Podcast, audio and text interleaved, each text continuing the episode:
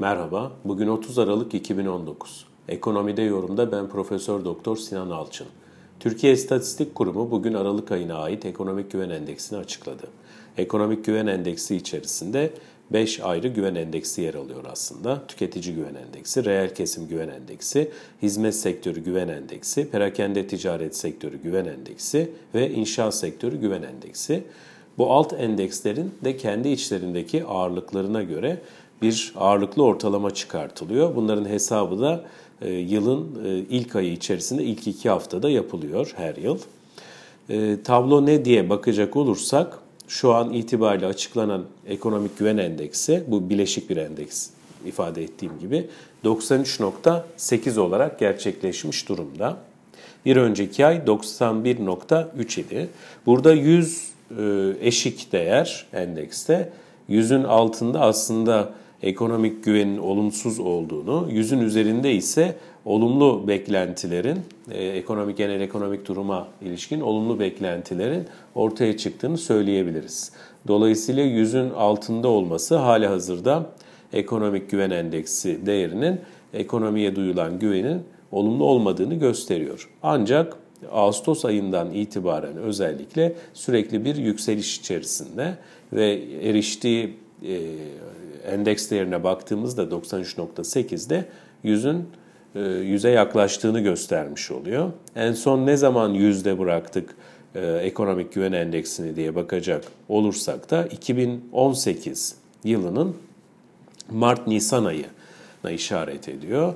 Dolayısıyla bu 2018'in Mart-Nisan ayı ne zaman diye düşündüğümüzde aslında tıkanmanın ilk başladığı dönemde anımsayacak olursak o dönemde çok güçlü yapısal reform talepleri vardı.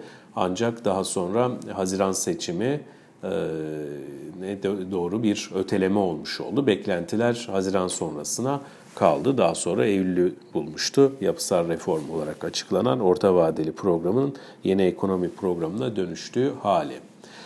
Alt kırılımlara baktığımızda aslında en problemli yer inşaat sektörü güven endeksiydi. E, onda çok ciddi bir toparlanma görüyoruz Aralık ayı itibariyle.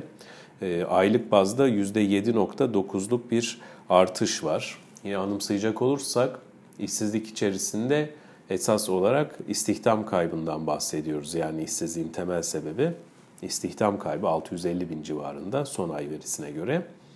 Bunun içerisinde de yaklaşık 450 bin kişi inşaat sektöründen çıkartılmış durumda.